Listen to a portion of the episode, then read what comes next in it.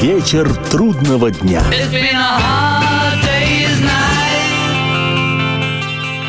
Приветствую всех, я Олег Челап, и в эфире программа «Вечер трудного дня», посвященная музыке и жизнедеятельности легендарного английского ансамбля «Битлз». Сегодня продолжение повествования о том, как в 1960 году Битлз отправились на первые выступления в немецкий Гамбург, где ребята играли в ночных клубах туристического и самого распутного места этого портового города, районе Рипербан. Ну а стало быть, повествование сегодняшнее и о курьезных, смешных и забавных историях, происходивших с 20-летними честолюбивыми и упертыми в достижении своей цели музыкантами. Непременно буду обращаться и к воспоминаниям о том времени с самих участников «Битлз», потому что всегда самоиронично ориентированные битлы самым смешливым и чудесным образом представляют ту пору, когда их группа только-только училась быть группой. Странно все-таки. Мало что умеющие музыканты совершенно безвестной команды, бросив дома в Англии учебу и работу, приезжают в конце августа 60-го на несколько месяцев на заработки в ночные клубы в Германию. Чужую во всех смыслах страну. Еще через два с половиной года, в начале 63-го, эта группа становится номером один у себя в стране, а еще год спустя номером один во всем мире. И производит такой переворот в мировой культуре, что по прошествии уже полувека музыка этой группы звучит через Вселенную, как пожизненная классика космического уровня. И кажется, что так было всегда. Но история Битлз начиналась осенью 60-го, когда лишь черно-белые любительские фотографии фиксировали тонкошею молодость ливерпульских музыкантов. Well,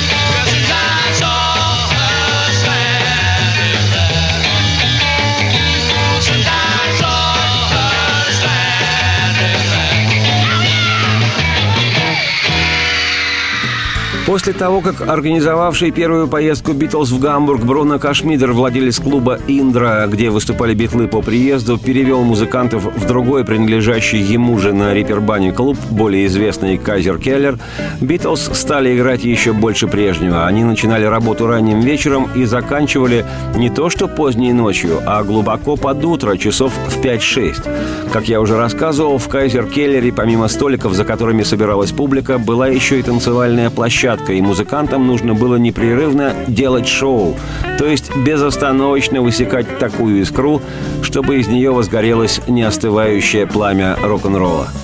Дабы шоу не теряло темпа, а группа не приедалась публике, владелец клуба настаивал на чередовании выступающих ансамблей. Поэтому Битлз играли в паре с другой ливерпульской группой «Рори Сторм» и «Ураганы». В будние дни битлы, согласно условиям контракта, должны были играть 6 часов, и еще 6 часов играла другая группа. В сумме все выступление длилось 12 часов. Один час на сцене «Битлз», следующий час «Рори Сторм» и «Ураганы». И так продолжалось изо дня в день, несколько месяцев к ряду. Музыканты двух ливерпульских групп играли, подменяя друг друга 6, 8, 12 часов, при этом получая в сущности гроши. Но в молодости, когда к тому тому же занимаешься любимым делом, такой график работы и жизни протеста не вызывает. Когда в Гамбург приехала группа Рори Сторм и Ураганы, битлы познакомились со своими напарниками, хотя визуально знали их еще по Ливерпулю. Именно в этой группе на барабанах играл Ринго Стар – до момента, когда Ринго войдет в «Битлз», оставалось еще почти два года. Срок огроменный, особенно в 20-летнем возрасте.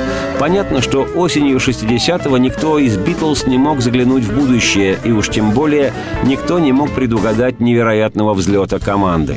А потому тем ценнее сегодня впечатление участников «Битлз» от знакомства с Ринго Старом, в то время, когда о мировой битловской популярности не мог бредить даже самый нездоровый. Вот что в середине 90-х, спустя 30 лет, вспоминал о встрече с Ринго гитарист Битлз Джордж Харрисон. Цитирую. Кажется, с Ринго мы однажды уже встречались в Англии. Помню, на всех нас он произвел одинаковое впечатление. С этим лучше быть на чеку, иначе хлопот не оберешься. Ринг оказался нам наглым.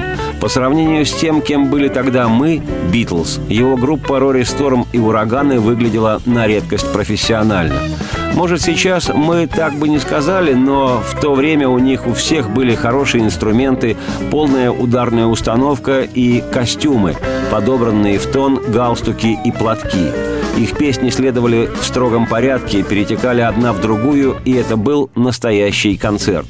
Рори всегда выходил вперед, скакал по сцене и старался делать шоу. Из всех любительских групп Ливерпуля они были самой профессиональной.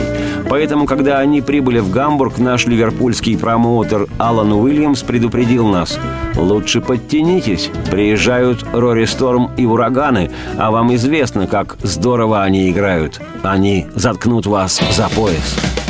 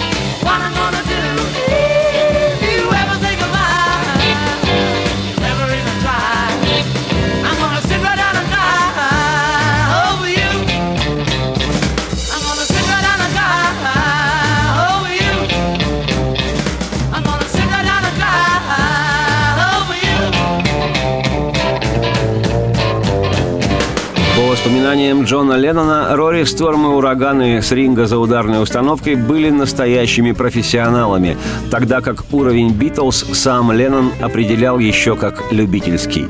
К тому времени Рори Сторм и Ураганы знали, как делать шоу. Они выступали уже несколько лет и даже побывали в известном английском летнем кемпинге «Батлинс», куда каждый сезон приезжали толпы отдыхающих, перед которыми ураганы и выступали. Сам Ринго Старк к концу 60-х, уже ощущавший себя полноценным артистом, так впоследствии вспоминал свой приезд в Гамбург и встречу там с Битлз. Цитирую. Гамбург оказался классным. Я приехал с Рори Стормом и ураганами. Никаких фургонов. У нас же были костюмы. Поэтому мы прилетели самолетом и восхищались этим. А когда мы прибыли, владелец клубов и организатор наших гастролей Бруно Кашмидер предложил нам спать в служебных помещениях клуба «Кайзер Келлер», потому что в кинотеатре «Бэмби» ночевали «Битлз». До нас в клубе уже жили музыканты из ливерпульской группы «Дерри» и выпускники. Никогда не забуду, как мы приехали и услышали «Вот здесь вы и будете жить». Нам дали два-три старых дивана и английские флаги вместо простыней. Мы воскликнули «Да вы спятили! У нас же костюмы!» Так мы с Рори Стормом попали в помещение немецкой морской миссии, и это была роскошь, абсолютная роскошь. Я встретился с Битлз, когда мы выступали в Германии. Мы видели их и в Ливерпуле, но в то время они представляли собой маленькую, ничем не примечательную, только что возникшую группу. Сказать по правде, их нельзя было даже назвать группой.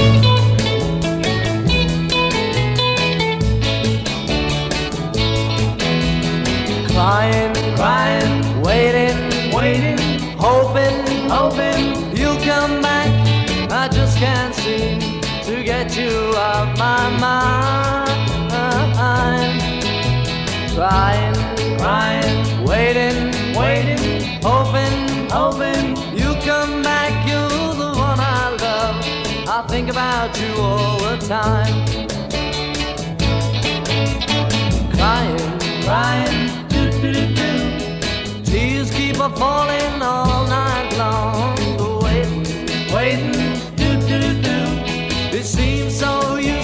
I know it's wrong. People crying, crying, waiting, waiting, hoping, hoping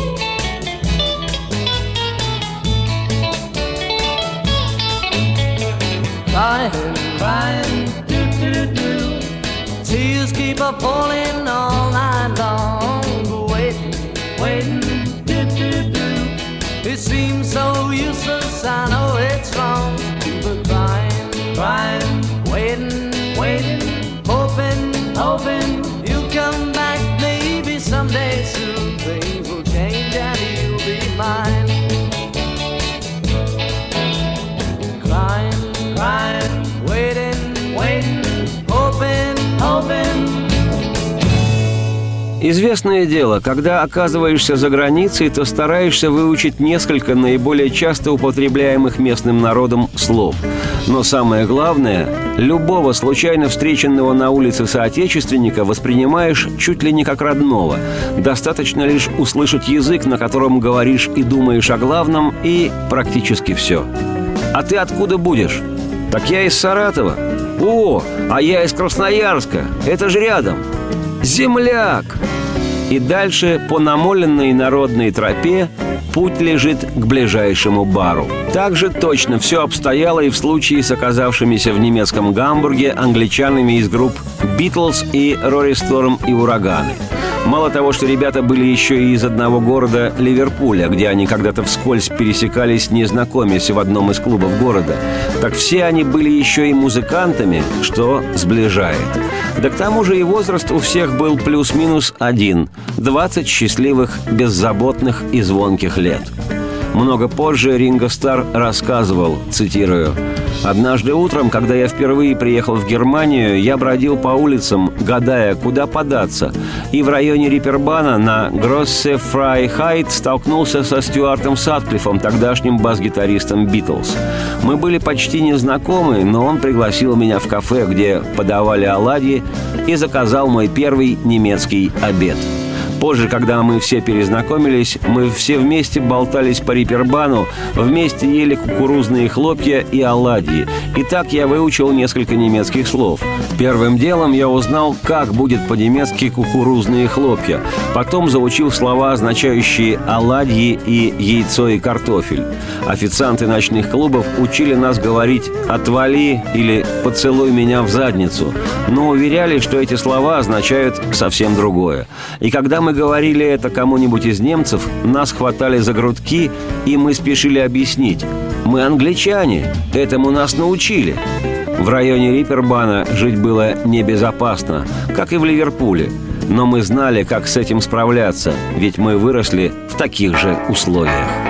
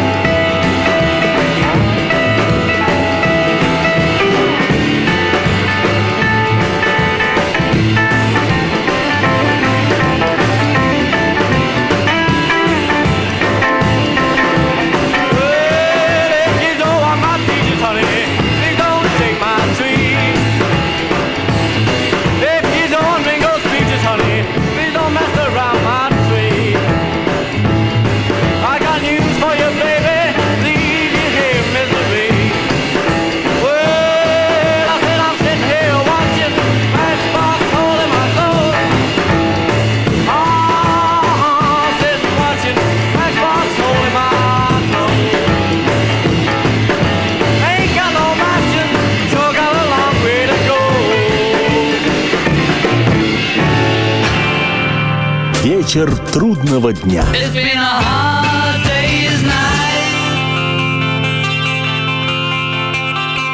Оказавшись на сцене одного клуба, Битлз и музыканты группы Рори Сторм и Ураганы отчасти сдружились, но отчасти и стали соперниками, и тем и другим приходилось стараться нравиться публике, и, безусловно, некоторый элемент соревновательности присутствовал. Тем более, если учесть, что команда Рори Сторма была опытней и звучала много убедительней, нежели Битлз. Для необстрелянных еще битлов Ринго Стар, сидевший во время выступлений ураганов в глубине сцены казался по-настоящему крутым парнем. Уже с проседью в волосах, с коком и крупным носом Ринго играл в солидной группе на солидной ударной установке. Вот что вспоминал по этому поводу сам Ринго, цитирую. Я по-прежнему был стилягой и лишь позднее узнал от Джона, что поначалу Битлз побаивались меня. Джон объяснил, «Мы тебя немного боялись. Ты пил, требовал, чтобы мы играли медленные песни и одевался, как стиляга. В Гамбурге Битлз выступали здорово, по-настоящему хорошо, играли классный рок. Я знал, что играю лучше их барабанщика. Мы начали собираться все вместе, не часто, а потом перебрались в один и тот же клуб, и тогда разыгралась битва. В ночь на выходные мы играли поочередно 12 часов. Это очень долго, особенно если учесть, что мы пытались перещеголять их, а они нас.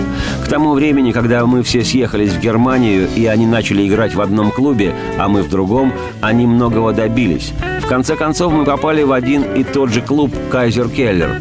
концерт завершали «Битлз».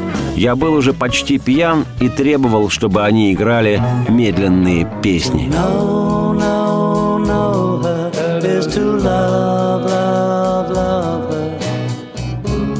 just to see a smile makes my life worthwhile. It's just to know, know, know her.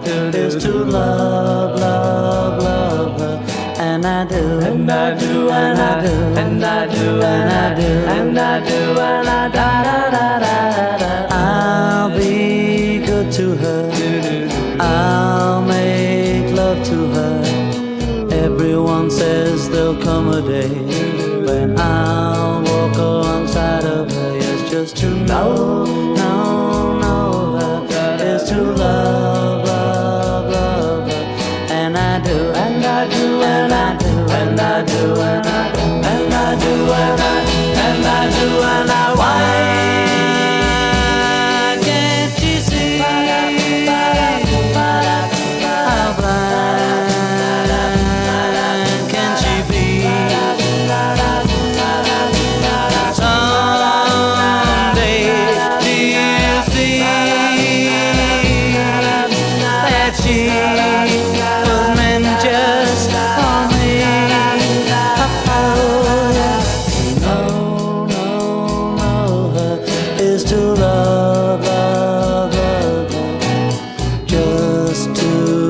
your smile makes my life worthwhile. It's just to know, know.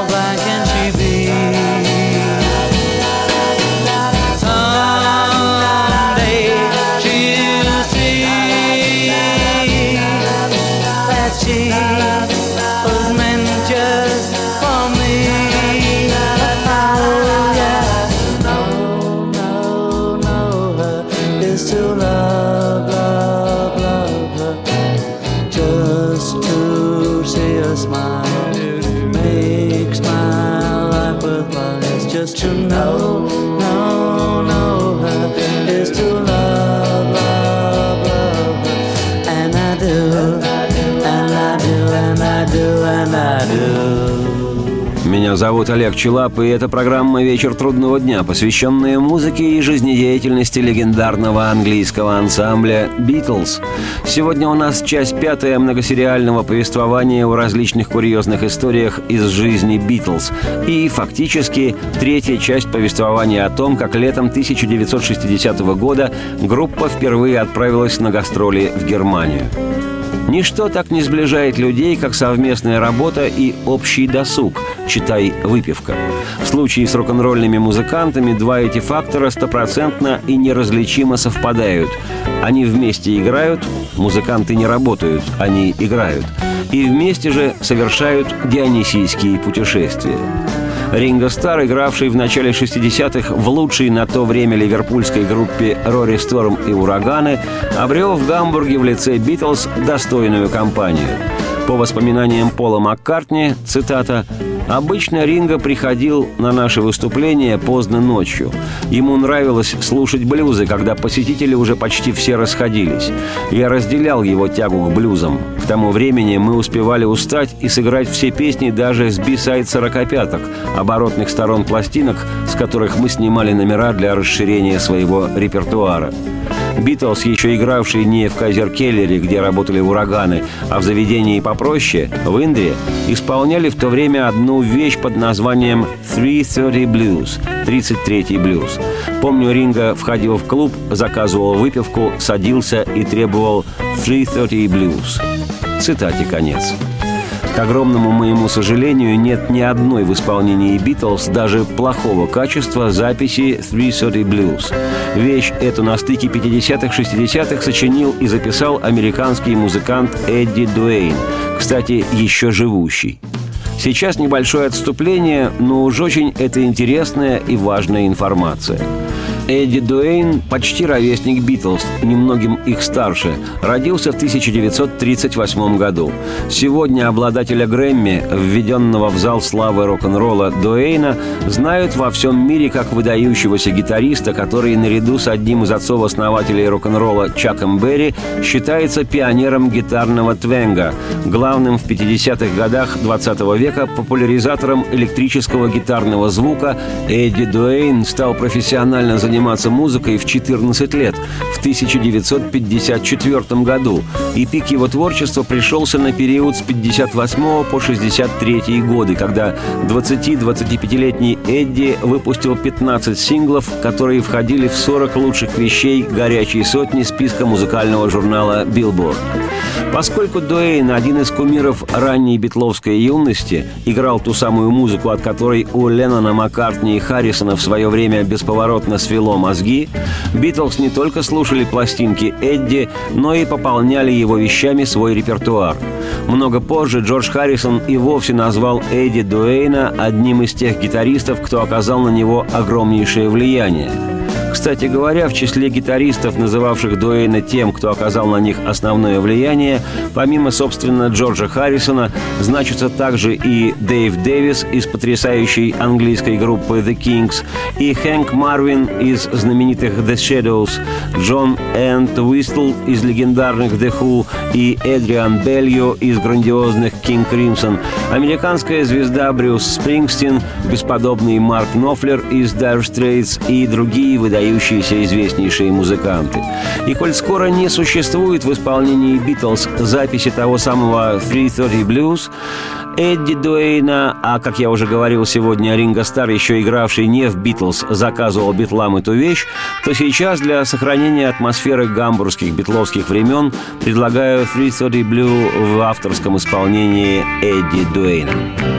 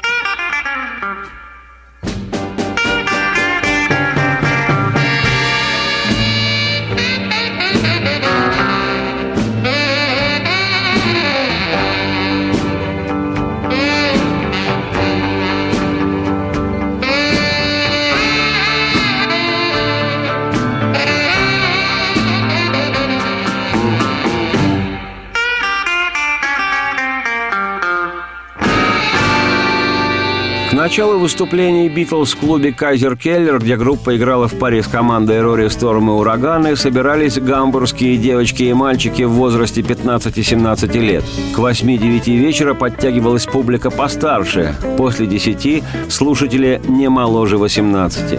По воспоминаниям Джорджа Харрисона, цитирую, «К двум часам ночи в клубе оставались лишь отъявленные пьянчуги и хозяева других клубов, приходившие в гости к нашему хозяину. Все они сидели за длинным столом и колотили по нему кулаками, кидались ящиками и бутылками из-под шнапса и других напитков. Я уж не говорю о том, что и мы тоже пили вовсю. Мы только что открыли для себя виски и Кока-Колу.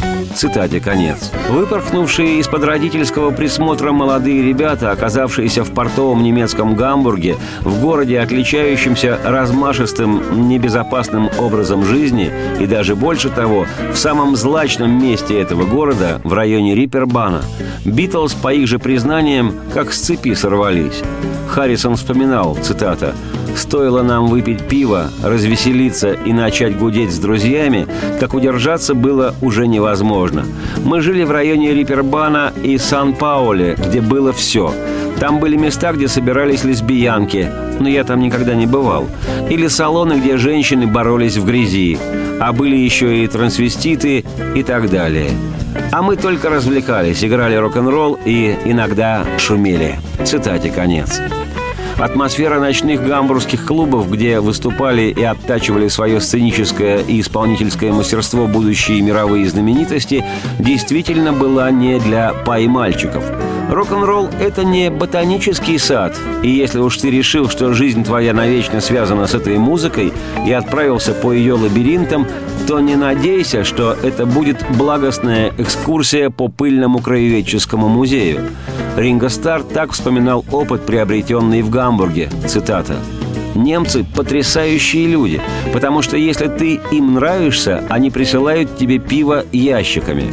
А слушатели с тугими кошельками, приезжие и гамбургские снобы посылали шампанское. Нам было все равно. Мы пили все подряд. Клубы заходили и гангстеры с оружием, которых прежде мы никогда не видели. Люди приходили, садились у стойки бара и пили, пока не падали с табурета или пока у них не заканчивались деньги. Их не выпроваживали. Их просто вышвыривали со словами «Чтоб больше тебя здесь не видели».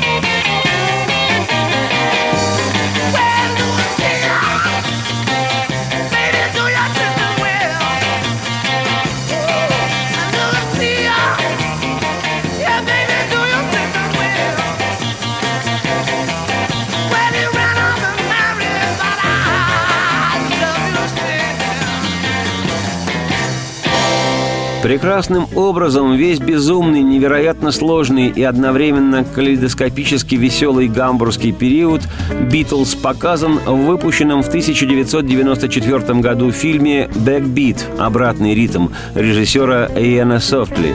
Британско-немецкая картина, если кто не видел, настоятельно рекомендую, не документально, в художественном изложении, но достаточно точно и сочно иллюстрирует жизнь группы в ту пору.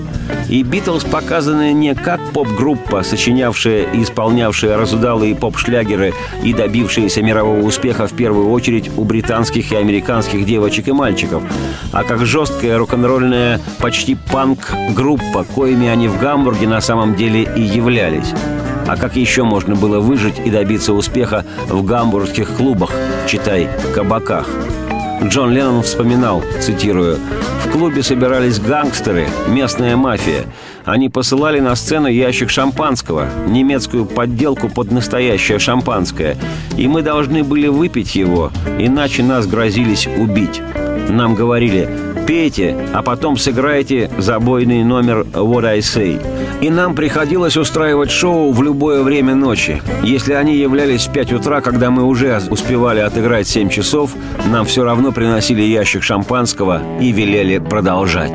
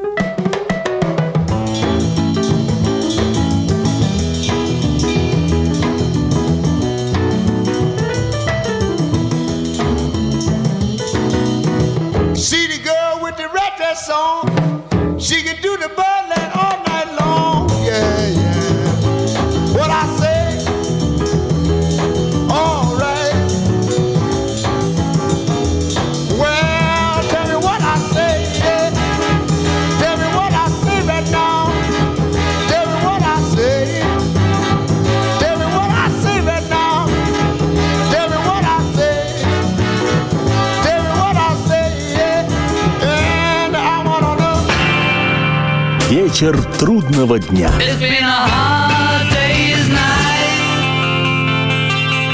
Я сорвал голос, продолжает Леннон. От немцев мы узнали, что бороться со сном помогают таблетки для похудения, и начали их принимать. Часто я так выматывался, что лежал на полу за пианино и пил, а остальные играли. На сцене я чуть не засыпал. Мы всегда ели на сцене, потому что нам не хватало времени есть вне ее пределов. Тогда это было настоящим зрелищем. Теперь оно показалось бы странным. Мы ели, курили, бронились, а когда уставали, то засыпали прямо на сцене. Когда нам было спать, если мы играли, пили и знакомились с девушками –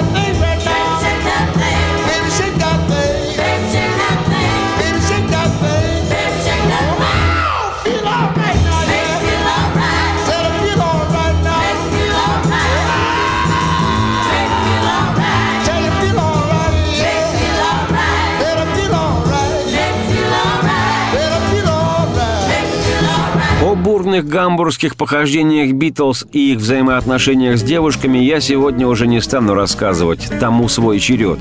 А вот в продолжении уже произнесенного об атмосфере в клубах Риппербана, где играли музыканты, приведу еще несколько красноречивых впечатлений. Джордж Харрисон многие годы спустя вспоминал свои ощущения 17-летнего на ту пору мальчишки. Цитирую. Недостаток ночных клубов Гамбурга в том, что почти все официанты и бармены были гангстерами, крутыми ребятами и задирами, поэтому там постоянно вспыхивали драки. Самая популярная песня, под которую обычно начинались драки не только в Гамбурге, но и в Ливерпуле, называлась «Хали-Гали». Каждый раз, когда мы играли ее, начиналась драка – в Ливерпуле дерущиеся дубасили друг друга огнетушителями. В субботу вечером все сбегались из разных пабов, и Халли-Галли была гарантирована. Помню, в Гамбурге часто применяли оружие со слезоточивым газом. Однажды ночью мы унюхали запах сигарет Players и Capstan и догадались, ага, должно быть где-то здесь англичане. В клуб действительно забрели солдаты. Помню, как я советовал одному не приставать к барменше. Она была подружкой менеджера клуба, крутого парня. Но солдат напился, начал к ней приставать, и уже в следующую минуту грянула хали-гали, и началась драка. Из-за слезоточивого газа нам пришлось прекратить выступление. У официантов, да и у всех остальных тоже были кастеты и дубинки со свинцом внутри. За углом находился магазин, где можно было все это купить. Они затевали драки и лупили друг друга до полусмерти, а потом виновника вышвыривали через заднюю дверь. Час спустя он возвращался с подкреплением, и тогда кровь лилась рекой. Это случалось постоянно, особенно когда в город прибывали матросы и солдаты, напивались, и это неизбежно заканчивалось кровью и слезами, в том числе и слезами музыкантов. Слезоточивый газ пускали нам в лицо.